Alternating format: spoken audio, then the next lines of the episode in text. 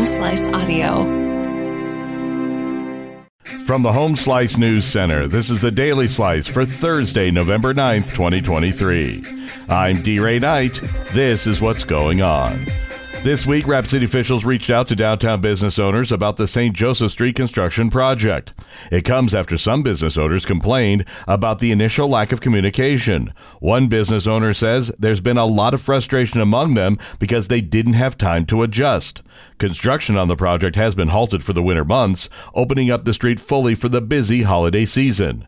Construction is expected to resume again around March or April and end before the next busy season arrives in the summer. Most of the work along St. Joe has already been completed.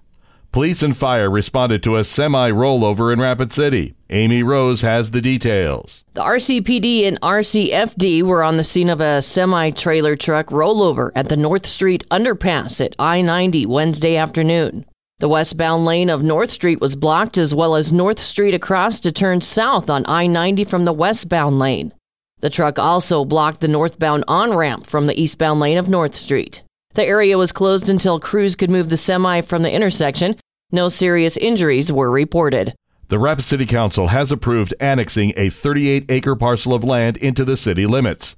The parcel is located north of Bridge Drive and east of Reservoir Road. Along with the annexation, the council approved the rezoning of the plat from a no use district to a low density residential one. That will allow the land to be split into 156 residential lots, with 87 of those being used for affordable housing. In news of the nation and the world, Israeli strikes pounded Gaza City overnight as ground forces battled Hamas militants in dense urban neighborhoods near a hospital where tens of thousands of Palestinians are sheltering. Gaza's largest city is the focus of Israel's campaign to crush Hamas following its deadly October 7th attack. The Israeli military says Hamas' main command center is located in and under the Shifa hospital complex. The militant group and hospital staff deny that.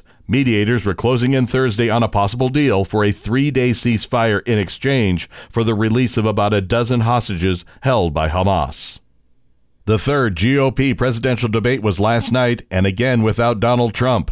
Amy Rose has the story. Republican presidential candidates used the third debate of the GOP primary campaign to show their support for Israel and display at least some willingness to criticize Donald Trump, the frontrunner in the race. But they face an increasingly urgent task to emerge as a clear alternative to the former president who skipped the event. With the January 15th Iowa caucuses quickly approaching, it seems unlikely that Wednesday's debate will dramatically reshape the trajectory of the presidential nomination fight. The highlight of the evening was a fiery exchange between former UN Ambassador Nikki Haley and biotech entrepreneur Vivek Ramaswamy over China policy and the social media app TikTok. Hollywood's Actors Union has reached a deal with studios to end its strike.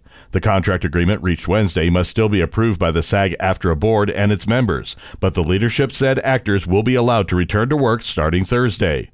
They can rejoin writers, whose own long strike ended in late September. For the first time since spring, all the parts of Hollywood production will be back in action. The two sides reached a deal on issues including pay and the use of artificial intelligence in production. Your weather forecast from the Home Slice Weather Center. Mostly sunny and windy with a high of 49. Low tonight, 26. And that was your Daily Slice for Thursday, November 9th, 2023. The Daily Slice is a production of Home Slice Media Group, hosted by D. Ray Knight with Amy Rose. Executive producer Mark Houston. Engineered by Chris Jaquess. I'm D. Ray Knight. Have a great day.